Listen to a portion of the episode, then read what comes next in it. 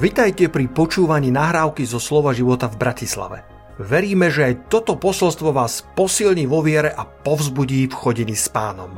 Ďalšie kázne nájdete na našej stránke slovoživota.sk Job 42 a potom budeme takisto čítať druhú kráľov 20, takéto dve miesta, ale najprv začneme Jobom a ešte sa potom otočíme do pár veršov, ale to budú také dva základné také základné počesky stežejné body, ako sa povie slovensky, také základné piliere uh, tohto posolstva. A nazval som ho Boh ti chce navrátiť, čo nepriateľ ukradol. Boh ti chce navrátiť, čo nepriateľ ukradol. Nepriateľ je zlodej, nepriateľ je vo svojom DNA klamár, zlodej a vrah od počiatku. A a ide po našej radosti, ide po našich financiách, ide po našom šťastí, po našom pokoji, po veciach, ktoré kedysi mal, ako pravdepodobne archaniel, ktorý bol v nebi, ale skrze svoj pád a zlyhanie to stratil dnes ide potom, aby nám ukradol tieto veci, aby nám zobral to, čo kedysi mal. Ale Boh je pripravený obnoviť tvoje zdravie, financie, vzťahy i rodinu. Boh je ti pripravený obnoviť pokoj, ktorý si stratil. Boh je pripravený navrátiť financie, ktoré si stratil. Koľký z vás veríte, že Boh je nadprirodzený Boh? Niekedy potrebujeme spraviť dobré rozhodnutia, aby sa eh, veci napravili alebo narovnali. Niekedy už nevieme urobiť čo lepšie, alebo náš chrbát je pritlačený k stene, k múru a urobili sme všetko a aj tak sa veci nenarovnali. A ja som presvedčený, že vtedy prichádza Božia ruka, vtedy prichádza Božia milosť, aby nám pomohol nielen v našich triumfoch alebo v našich najkrajších chvíľach života, ale ako je napísané, že, že keď kričali na neho vo svojej záhube, vo svojom súžení, on ich uzdravoval a vyslobodzoval z mnohej záhuby. Keď k nemu volali vo svojich súženiach, nielen vo svojich víťazstvách, tak Boh bol pripravený im pomôcť. Job chodil verne s pánom až do takej miery, že hospodin sa ním chválil. A povedal, či je takého na tejto zemi, ktorý by tak verne chodil so mnou a tak precízne dodržiaval moje prikázanie, ako práve môj služobník Job. A napriek tomu prišli veci, na ktoré nemáme odpovede, prečo sa stalo to, čo sa stalo. Isté je, že Boh nikdy nie je autorom zlého. A to vám zacitujem prvú Jána, prvú kapitolu, verš 5. Prosím, daj Lacko na obrazovku, nech toto zasvieti jasne v našom strede. Prvá Jána, prvá kapitola, verš 5. A tuto je zväzť, ktorú sme počuli od Neho a ktorú vám zvestujeme, že Boh je svetlo a že nie v ňom nejakej tmy. Toto nech jasne zaznie. Boh je svetlo. Boh je také svetlo, že v ňom nenájdeš ani len kúsok tmy. Boh je tak dobrý, že v ňom nenájdeš ani len kúsok zla. Boh je tak milostivý, že, na, že v ňom nenájdeš žiadnu škodoradosť alebo žiadne bočné úmysly, akúsi bočnú agendu. Ja mám veľmi rád tento verš z kralického starodávneho prekladu, ktorý ste z Ukrajiny alebo, alebo z iných miest, neviem, či sa to podarí preložiť do angličtiny, už vôbec nie, ale kralický starodávny preklad to prekladá, že Bůh je svietlo a tmy v něm nižádné není. Ja to nazývam, že trojitý zápor. Tmy v něm ni žiadné není. Absolútne môžeš hľadať celú väčšnosť a, a ani len smietku tmy v Bohu nenájdeš. Boh je tak dobrotivý, Boh je tak milostivý, Boh nám neustále činí milosť. Boh nemá čas na to, aby nám robil zlé, pretože Boh nám neustále činí milosť. Ale niektoré veci sa zdá, že dopúšťa. Nemám na všetko odpoveď. Keď nemám odpoveď, mám 5. Mojžišovu 29.29. Kto pozná zjavenie z 5. Mojžišovej 29.29? Dvaja ľudia, tak to musíme dať na obrazovku. Toto je, keď nemáš odpoveď, máš odpoveď v 5. Mojžišovej 29, 29. Skryté veci patria hospodinovi, nášmu Bohu. Sú veci, ktoré sú tajné, skryté. Nemusím všetko vedieť o Jobovi. Nepotrebujem vedieť každý detail o, o, o každom človeku. Boh nie je po česky mluvka. Boh nie je ten, ktorý by len tak táral o druhých ľuďoch. Sú niektoré veci, ktoré patria hospodinovi. Ale sú potom zjavené, ktoré patria nám a našim synom až na veky, aby sme činili všetky slova tohto zákona. Keď nemáš odpoveď, niektoré veci sú tajné, sú skryté pre hospodina. Ale nech nám nezabráni to, čo nerozumieme, aby sme zvestovali ďalšiemu pokoleniu to, čo nám bolo zjavené. Nech to, čo je skryté, nám nezabráni v tom, aby sme pokračovali v tom, čo nám bolo zjavené. Povedz amen na to. Sú niektoré veci, ktoré nedávajú zmysel vtedy, keď sa dejú. Mal niekto z vás takú, takú skúsenosť, že seknutie chrbátom? Seknutie chrbáta? To, hexenšus to volajú, alebo lumbago sa to volá? Kto z vás e, mal takú skúsenosť? Kto z vás bol nahnevaný, keď sa to stalo? Pretože ťa to absolútne diskvalifikuje. Niektorí dva dní, niektorý týždeň, zrazu ťa svalové zvierače zaseknú a ty chodíš len takto a potom potrebuješ odpočívať, pretože tie svaly ťa nepustia. Ako keby sa tvoje telo vzbúrilo proti tebe. A to je pravdepodobne preto, že si spravil nedobrý pohyb alebo že si namáhal svoje platničky nesprávnym spôsobom. A to, čo sa zdá, že je proti tebe, tak vlastne tvoje telo zváračmi svalov drží tvoju chrbticu, aby si si neublížil. Pretože ak by si v tom pokračoval, tak si môžeš poškodiť nerv, alebo si môžeš dokonca v, v extrémnom príklade ochrnúť. A tak to, čo sa zdá, že je proti tebe, je paradoxne v tvoj prospech, pretože to ti pomáha, aby tá chrbtica sa nehýbala, pretože mozog dostal informáciu, že je napadnutá veľmi citlivá časť a musím zastaviť ten pohyb toho človeka, aby sa nestalo niečo horšie. Boh dopúšťa možno niektoré veci, aby sme sa zastavili a aby sme hľadali jeho plán pre náš život. Otázka pôvodu zla vôbec nie je jednoduchá. Teológia ju nazýva teodícia. Vieme však s istotou povedať, že Boh je svetlo a nie v ňom nejakej tmy. Ak Boh niektoré veci dopustí, ešte neznamená, že je ich autorom. A v druhej kráľ, pardon, v Jobovi, ešte sme nečítali, len sme si ho otvorili, dobre. Takže Job, 42. kapitola, verš 10, na základe tohto verša si dovolím kázať, Boh ti chce navrátiť, čo nepriateľ ukradol. A hospodin navrátil to, čo bolo odňaté Jobovi, keď sa modlil za svojho priateľa. A hospodin pridal všetkého toho, čo mal Job, dvojnásobne. Hospodin vie navrátiť všetko, čo ti nepriateľ ukradol. Ruku hore, viete identifikovať niečo, čo vám nepriateľ ukradol? Štyria, wow. Osmi. Koľký z vás viete identifikovať niečo, na čo siahol nepriateľ svojou rukou? Môže to byť zdravie. Môže to byť pokoj. Môže to byť nespavosť. Môže to byť strata vášne pre hospodina. Môže to byť tvoja čistota a svetosť. Niečo, kde vložil svoju špinavú ruku. A Boh je pripravený ti to navrátiť späť.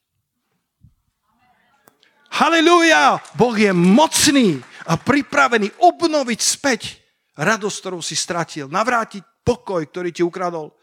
Navrátiť pokoj do tvojej rodiny. Obnoviť vzťahy, ktoré boli porušené. Job bol pravdepodobne 3 mesiace vo veľkom súžení. Pravdepodobne tých 41 kapitol alebo 40 kapitol Jobovej knihy pokrýva trojmesačný diapazón jeho života, kedy, kedy trpel zo všetkých možných smerov, ale potom verš 10 hovorí, že Boh mu navrátil všetko, čo bolo Jobovi odňaté.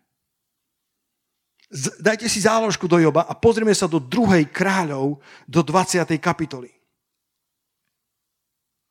Do druhej kráľov, 20. kapitoly. A tu nachádzame jedného kráľa, ktorý sa volal Ezechiáš. Vo verši 1 čítame, v tých dňoch onemocnil Ezechiáš na smrť. A prišiel k nemu Izajáš, ten prorok, syn Ámosov, a riekol mu, takto hovorí hospodin, zriač svoj dom, lebo zomrieš a nebudeš žiť. Kto by chcel také posolstvo počuť, že? Daj do poriadku svoje listiny, svoje zmluvy, daj do poriadku svoje vzťahy, uprac všetko, administratívne, duchovné, duševné, vzťahové, pretože zomrieš a nebudeš žiť. Nikto by nechcel počuť takú správu, ale Ezechiáš urobil niečo, čo ťa chce dnes ráno pozbudiť. Povedz bližnému, pastor ťa dnes ide pozbudiť. Povedz, lebo vidím, že ste nejaký smutný. Povedz, pozor, to ešte len príde. Pozbudenie na ceste. Pozbudenie, na čo ti bude mázať koleso záchranné, keď si myslíš, že sa netopíš. Pozri sa, čo povedal Ezechiaš, alebo čo urobil. Prorok Izajáš mu oznámi ťažkú zväzť, odchádza z kráľovskej dvorany alebo spálne, kde, kde bol trpiaci Ezechiaš a Ezechiaš král obrátil svoju tvárku stene a modlil sa hospodinovi. Iný názov tohto posolstva by mohlo byť obráť svoju tvárku stene. Čo vidíš, keď obrátiš svoju tvárku stene? Čo je to za zvláštny výraz? Ezechiáš, ktorý bol veľký král, ktorý mal neobmedzené možnosti, ktoré vyplývali z jeho kráľovskej pozície, mohol si zavolať tých najlepších lekárov, mohol si zaplatiť tú najlepšiu starostlivosť tej doby ale žiaden liek nepomáhal. Ezechiáš zomiera a ešte k tomu prorok Boží prichádza a povedal Ezechiášu, zbytočne míňaš peniaze na lekárov, zomrieš. Daj do poriadku svoje zmluvy, daj do poriadku svoje dôchodkové poistenie, vysporiadaj dedictvo svojim deťom, pretože pár dní a budeš mŕtvý. A Izaiáš ako prorok, ako poštár odchádza, pretože doručil slovo pánovo, viac ho nezaujíma. A Ezechiáš, keď to počul, nezahorkol. Ezechiáš, keď to počul, nepovedal, Bože, čo mi nedá šancu, ale otva, otočil svoju tvár ku stene a modlil sa hospodinovi. Bratia a sestry, koľký z vás ste pripravení obrátiť svoju tvár ku stene, odvrátiť sa od smutku, odvrátiť sa od bolesti, obrátiť sa od sklamania, od rozsudku smrti a povedať, Bože, či by si nevyslyšal svojho služobníka? Halilúja! Bože, či by si mi nedal druhú šancu? A Ezechiaš volal k Bohu a plakal pred hospodinom. Keď chceš, aby Boh ti navrátil, čo ti nepriateľ ukradol, prvý bod je, aby si sa modlil hospodinovi. Pastor, to si nemohol mať sofistikovanejšie posolstvo? Nemohol. Pretože niekedy je modlitba to posledné, čo urobíme, keď nám je ťažko. Rozposielame Whatsappy, správy, googlíme všetky diagnózy. Na, daj pozor na googlenie. Googlíme, čo sa mohlo stať. Googlíme, čo sa môže stať. Googlíme, čo sa stalo tomu, ktorému sa stalo to, čo sa stalo nám. A potom naša myseľ je naplnená toľkým strachom a neistotou. Google je dobrý priateľ, ale niekedy je to silný nepriateľ. Ezechiáš sa neobrátil ku Googlovi. Ezechiáš sa neobrátil k lekárom. Urobil, čo mohol, ale nepomáhalo mu. A Ezechiaš, nevieme, prečo sa to stalo. To je ten verš 5. Možišova 29, 29. Niektoré veci sú skryté, tajné. Boh povedal, boh povedal, to je moja záležitosť, do toho ťa nič. A ak budem chcieť, tak ťa zavolám, aby som, ťa, aby som ťa zavolal do, rad, do rady, ktorá bude mi pomáhať vyriešiť tento prípad. Pokiaľ ti to neurobím, potom to je skryté a patrí iba hospodinovi. Ale Ezechiaš to nenechal tak obrátil svoju tvár k stene a modlil sa hospodinovi.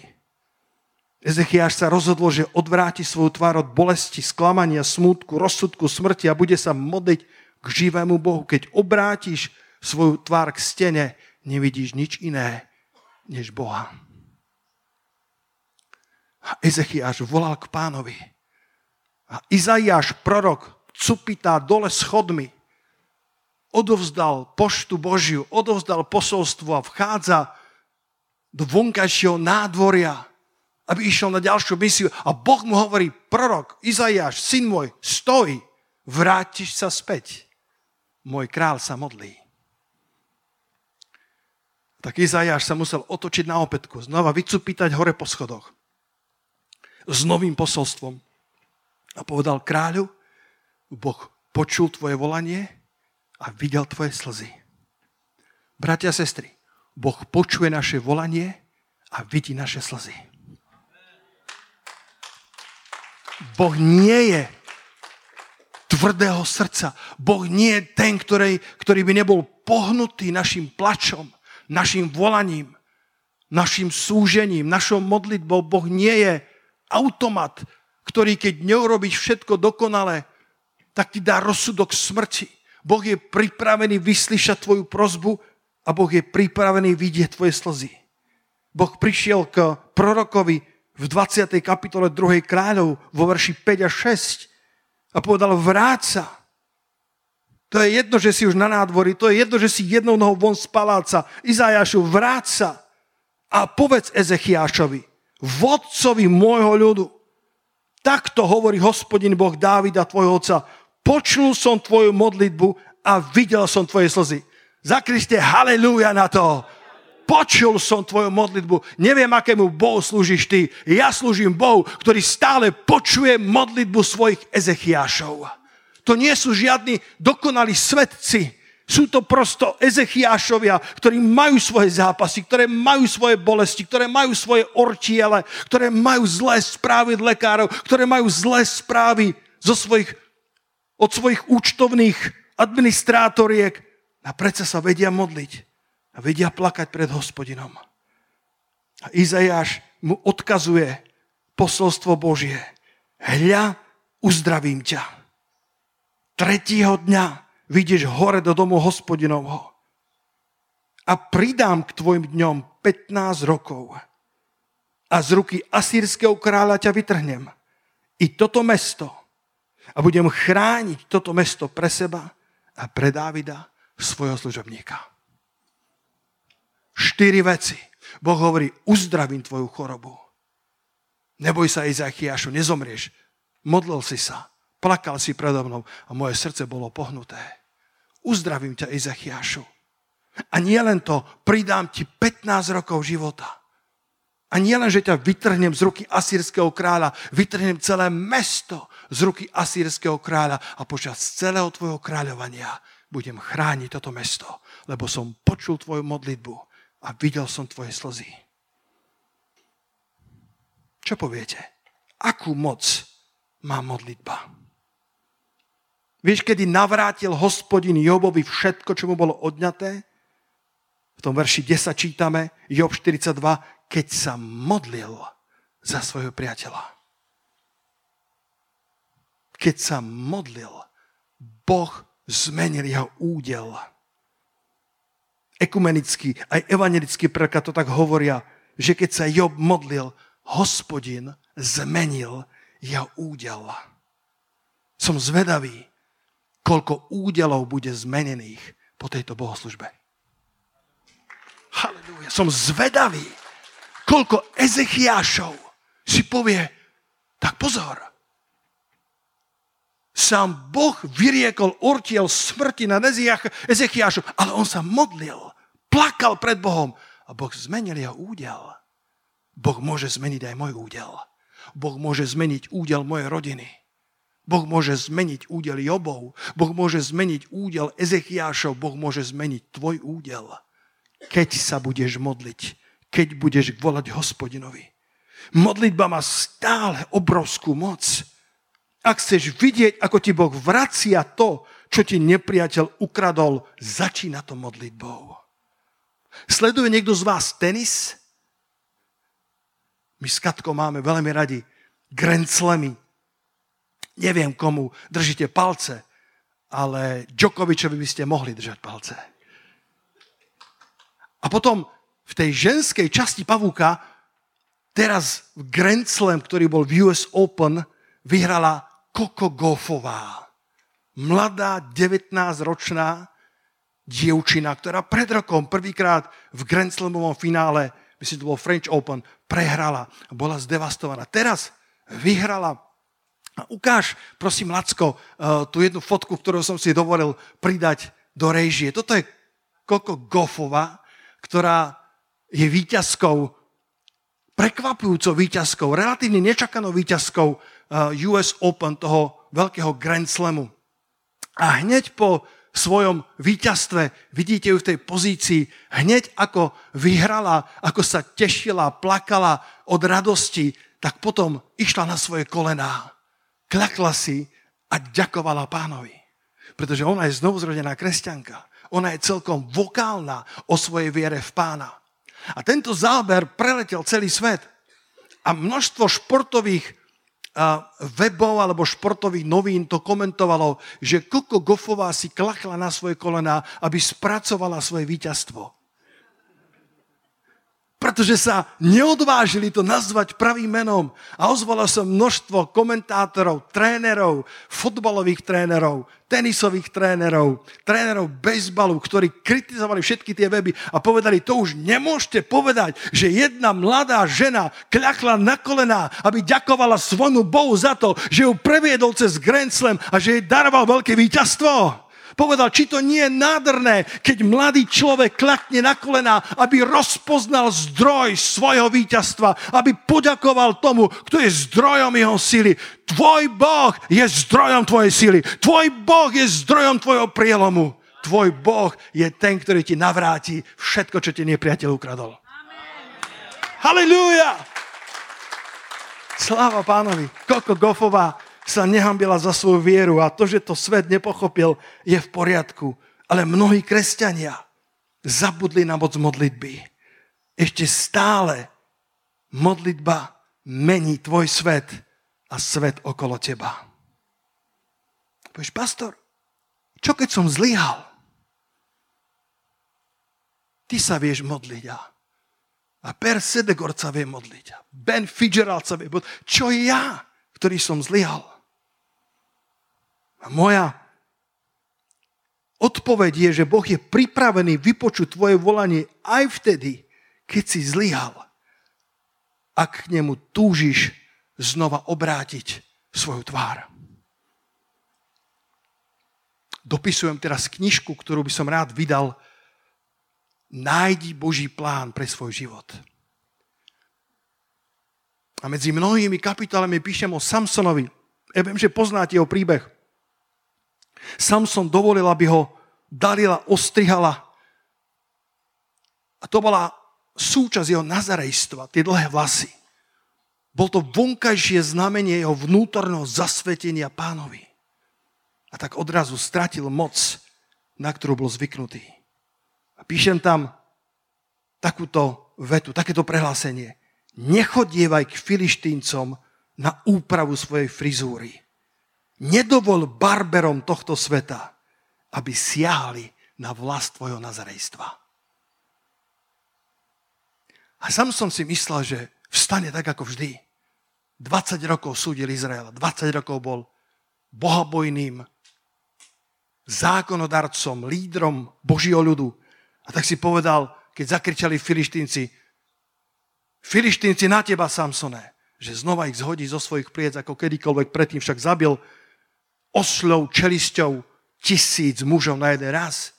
Nejakých pár úkladníkov, ktorí boli schovaní v chyži, dali mu predsa nemôžu ublížiť. Ale keď ostrihala jeho nazarejstvo, stratil moc, stratil pomazanie. Nechodievaj k filištíncom na úpravu svojej frizúry a nedovol barberom tohto sveta, aby siahli na vlast tvojho nazarejstva. Jensen Franklin mal úžasnú kázeň, kde hovoril o, o momentoch v živote, že, že sú ľudia, ktorí dlho chodia s pánom, 20, 30, 40 rokov a môžu v okamihu, v momente nestráženej chvíle stratiť, stratiť toľko veľa. len preto, že stratia obozretnosť a Božiu bázeň. A tak sa Samson dostal do otroctva. Vykľali mu obe oči. Zapriahli ho do mlynu namiesto somára, namiesto osla.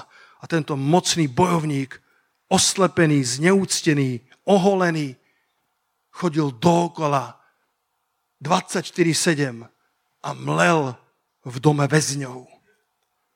A potom ho vyviedli na tú veľkú slávnosť, aby zabával všetkých vysoko postavených filištíncov, aby chválili svojho Boha za to, že porazili úhlavného služobníka Jahveho. A v sudcoch 16.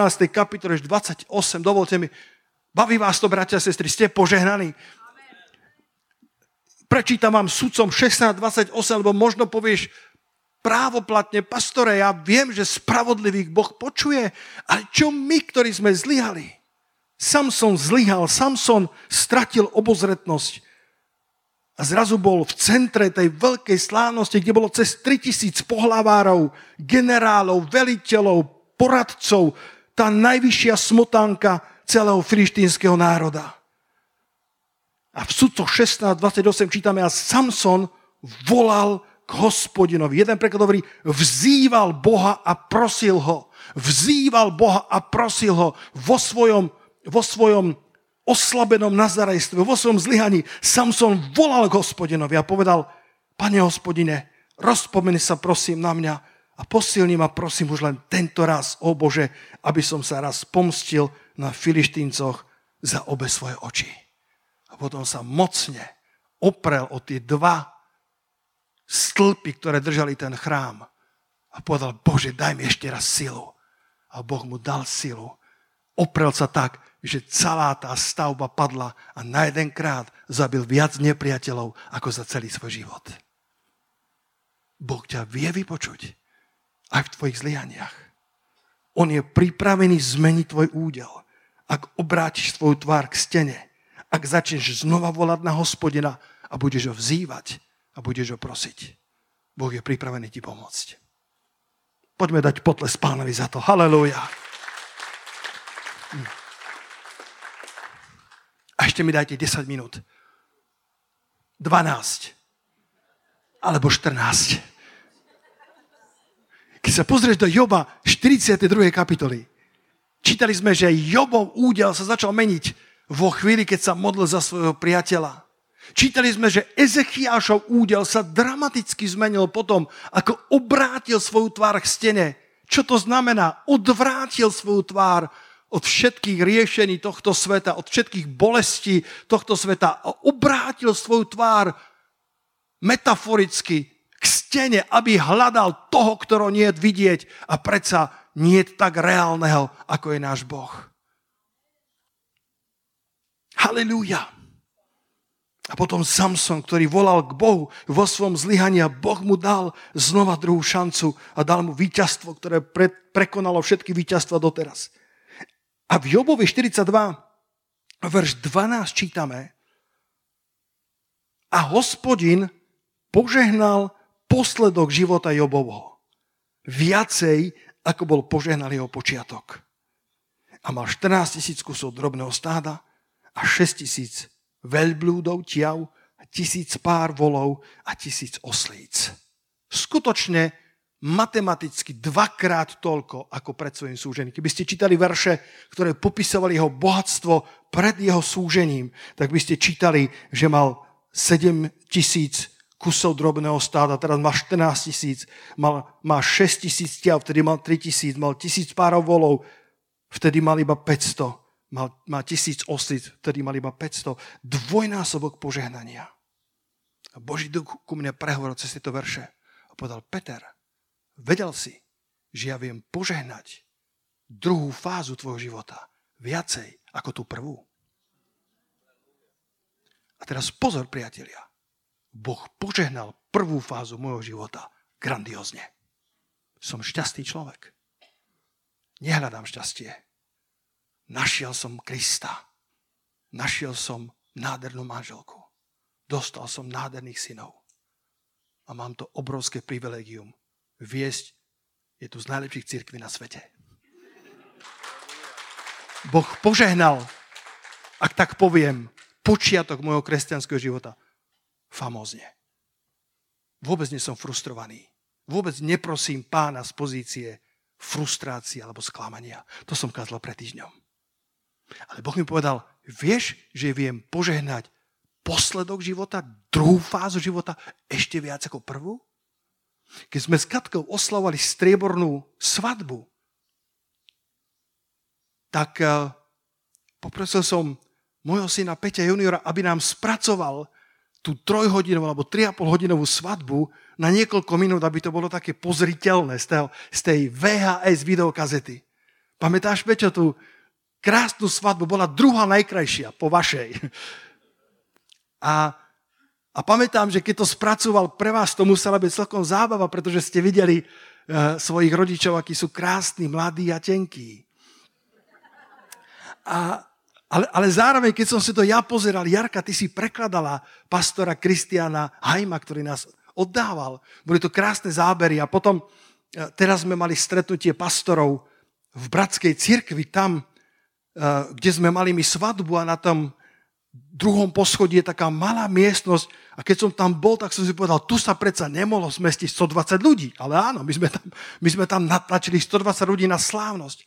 A tam bolo, tam bolo také nadšenie, to bolo cítiť z tej videokazety, z tej zostrianej kazety, že ja ako ženík som mal veľmi krátky a neohrabaný príhovor, ale čokoľvek som povedal, tak celá 120 člená sála zahrmácala Amen na svadbe. Peťo, je pravda? Po každej vete alebo druhej vete, nech som povedal čokoľvek, keby som povedal telefónny zoznam je veľmi požehnaný, všetci povedia Amen.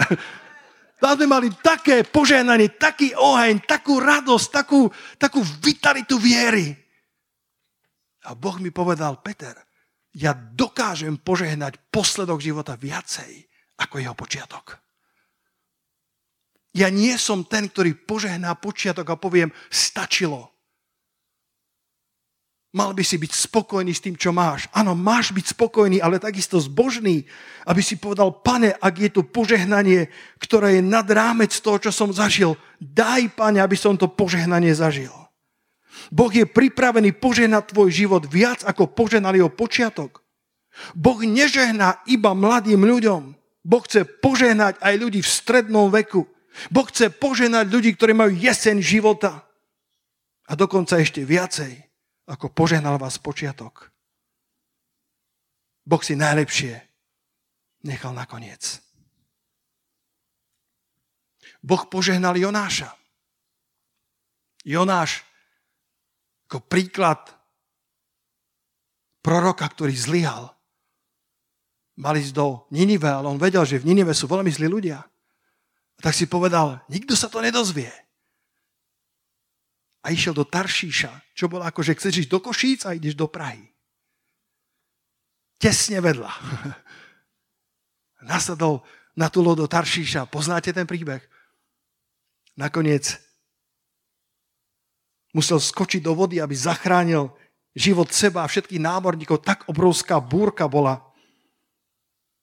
A ako sa topil v tých vysokých vodách, tak Boh nastrojil veľkú rybu. Veľrybu, aby ho, aby ho pojal. A povieš si, pastor, ja v to neverím. My sme mali jedného kazateľa Čech, ktorý k nám chodil taký maličký. On zvykol kázať, ja všet, všetkému, čo hovorí Božie slovo.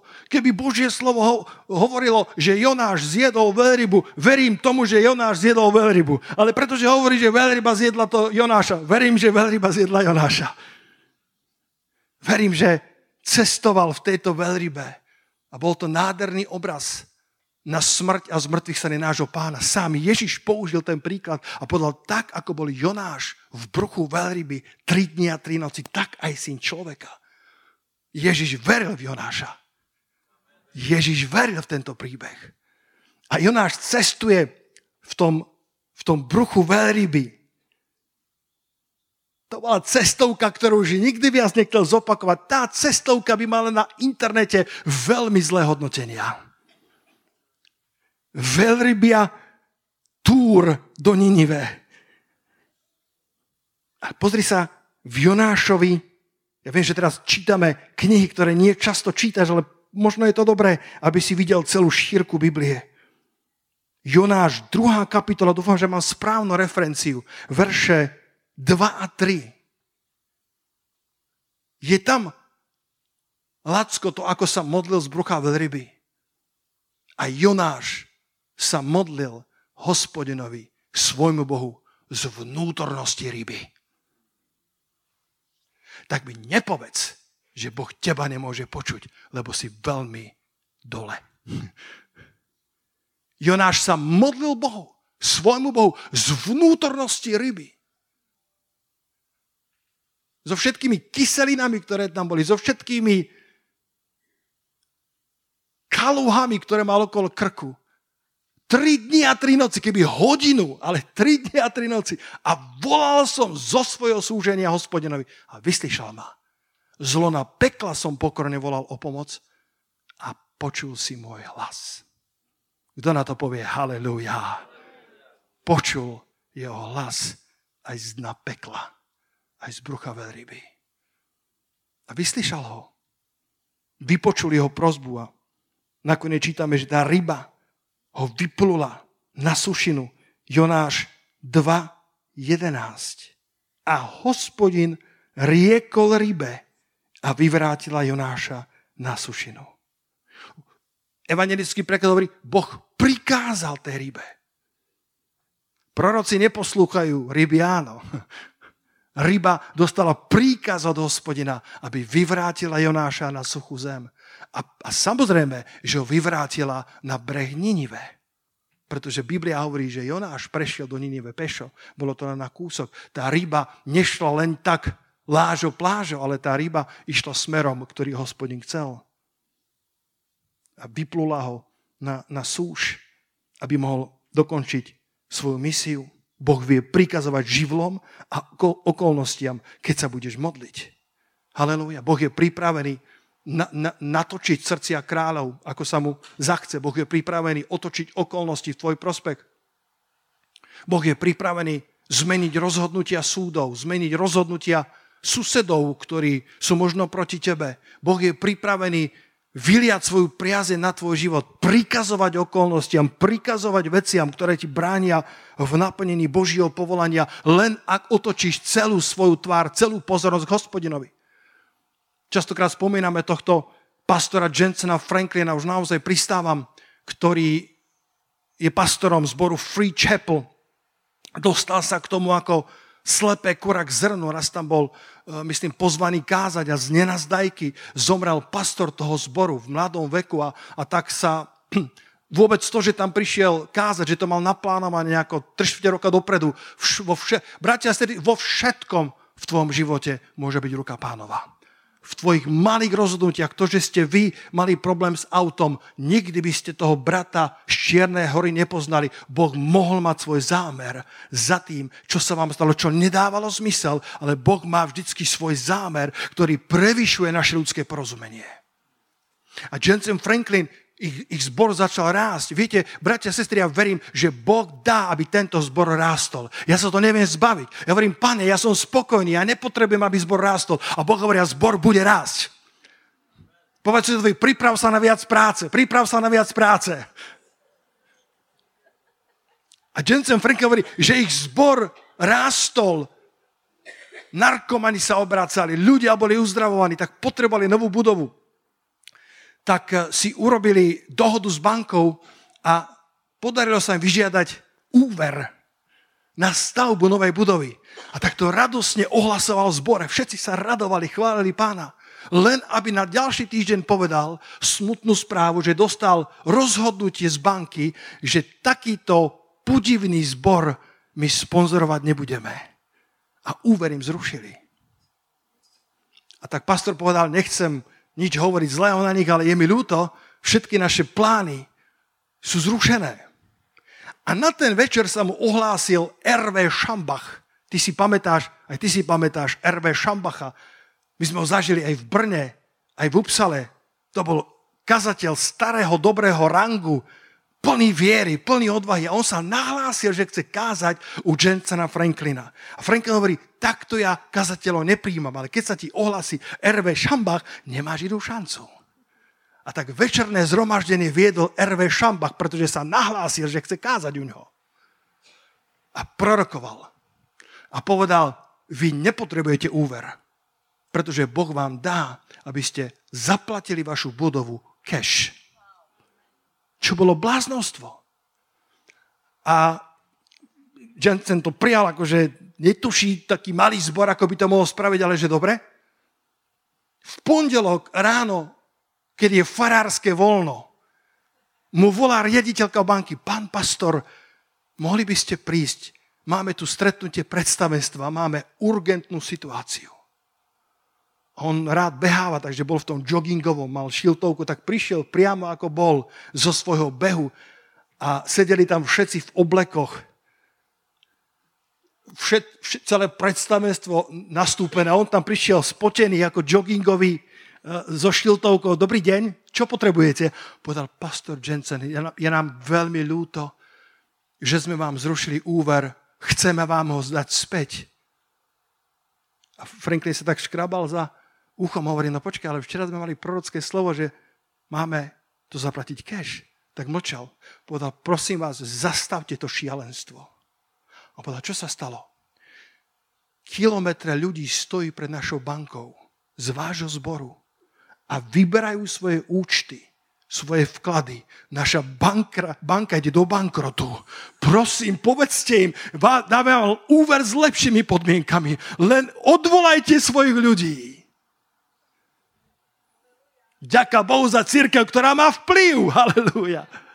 A Franklin povedal, to som nedal žiadny taký príkaz, to bola ich spontánna reakcia. A ďakujem za vaše rozhodnutie. Ale viete, Boh nám prehovoril, že tento projekt zaplatíme z vlastných peňazí. A do pár mesiacov Boh im nadprirodzene dal financie a postavili cirkevnú budovu, ktorú dnes majú. Cash bez dlžvob. Boh vie prikázať veľrybám. Boh vie hovoriť k živlom. Boh vie hovoriť k autoritám. Boh vie hovoriť k nemožným situáciám v náš prospech, keď sa budeme modliť. A na záver Marek 3. kapitola, verš 27. Prosím, rýchlo tam poďte, že moja 14. minúta uplynula.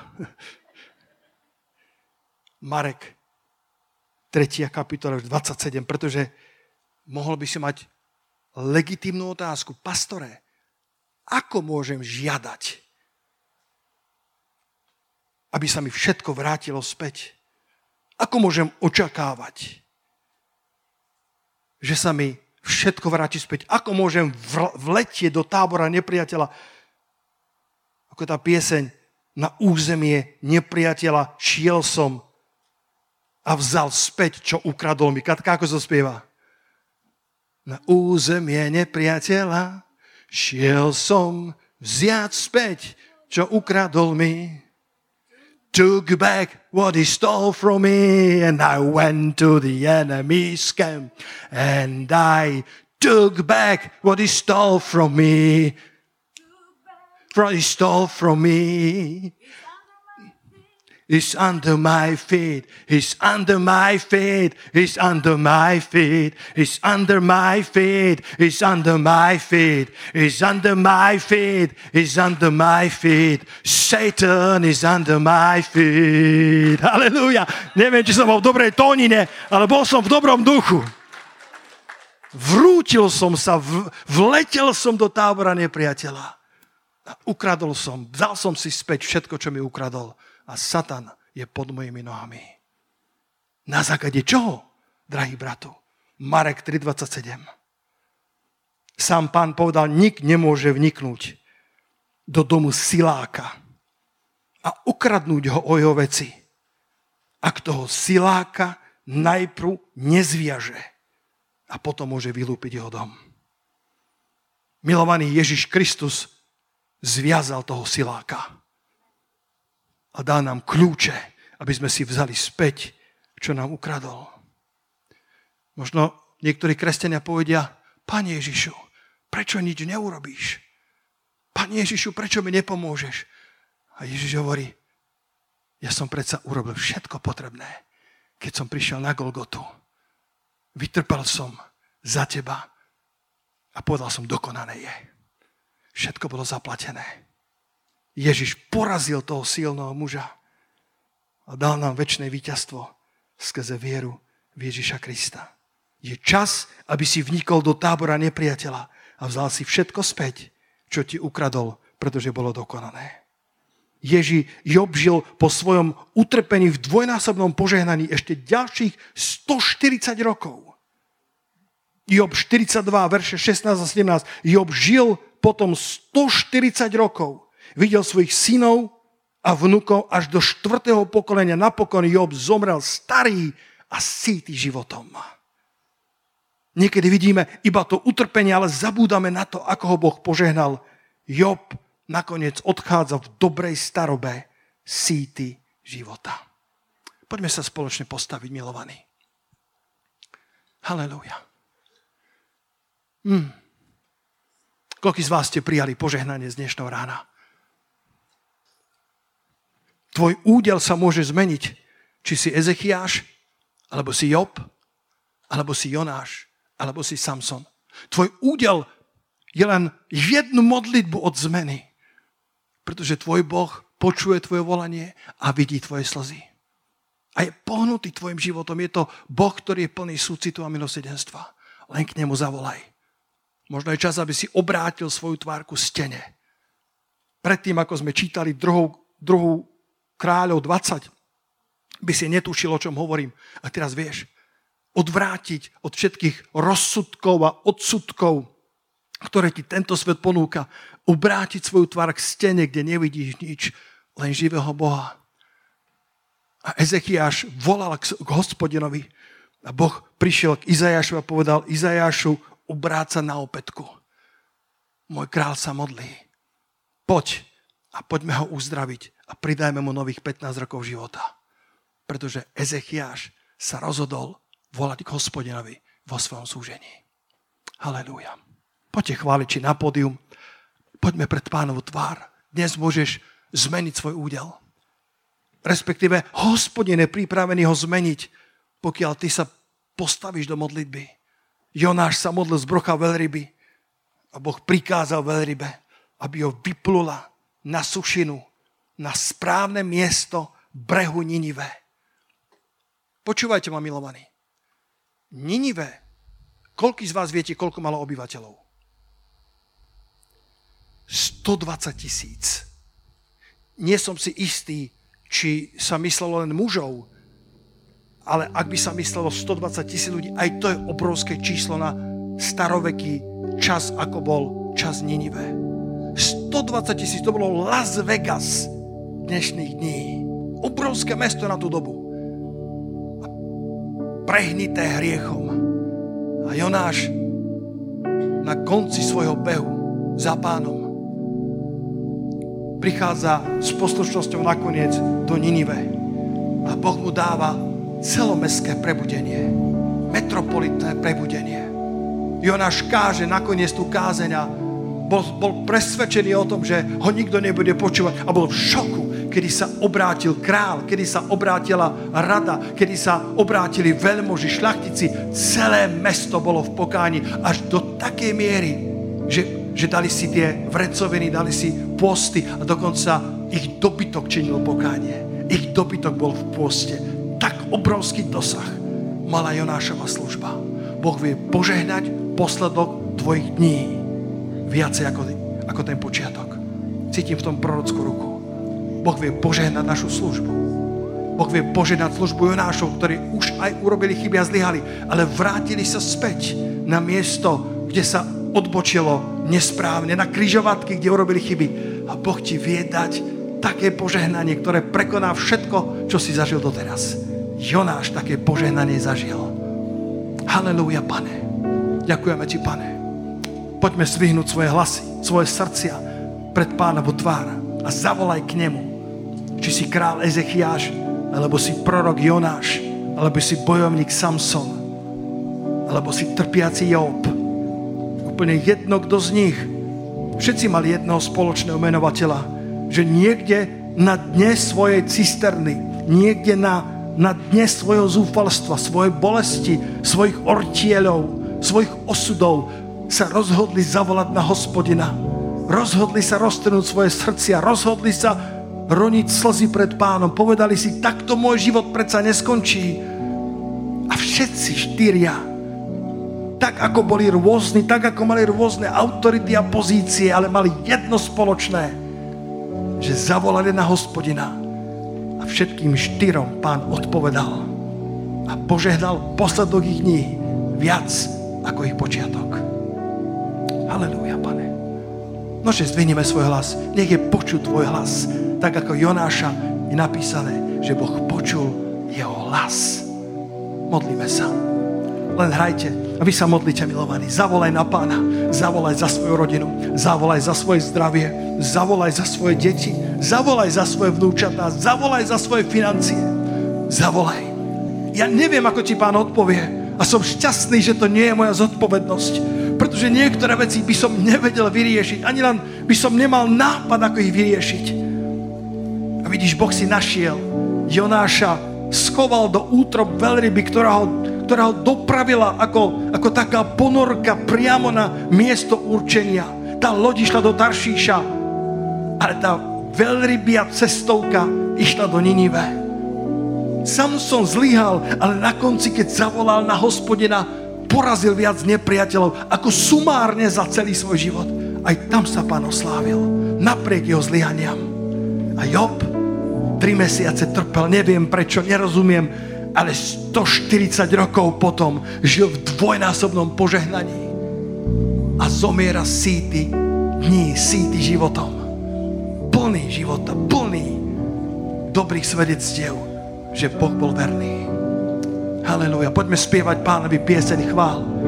Pripoj sa k nám, alebo len rozímaj, alebo len volaj k pánovi, alebo len si povedz, pane, je čas, aby som bol na modlitbách pravidelne. Ak mám modlitba takúto obrovskú moc, a ak si mocný mi navrátiť to, čo mi nepriateľ ukradol, odpust, pane, že som zabudol na umenie modlitby a že som hľadal všetky ostatné pomoci, ale zabúdal som obrátiť svoju tvár k stene, aby som volal na toho, ktorý dokáže zmeniť môj údel.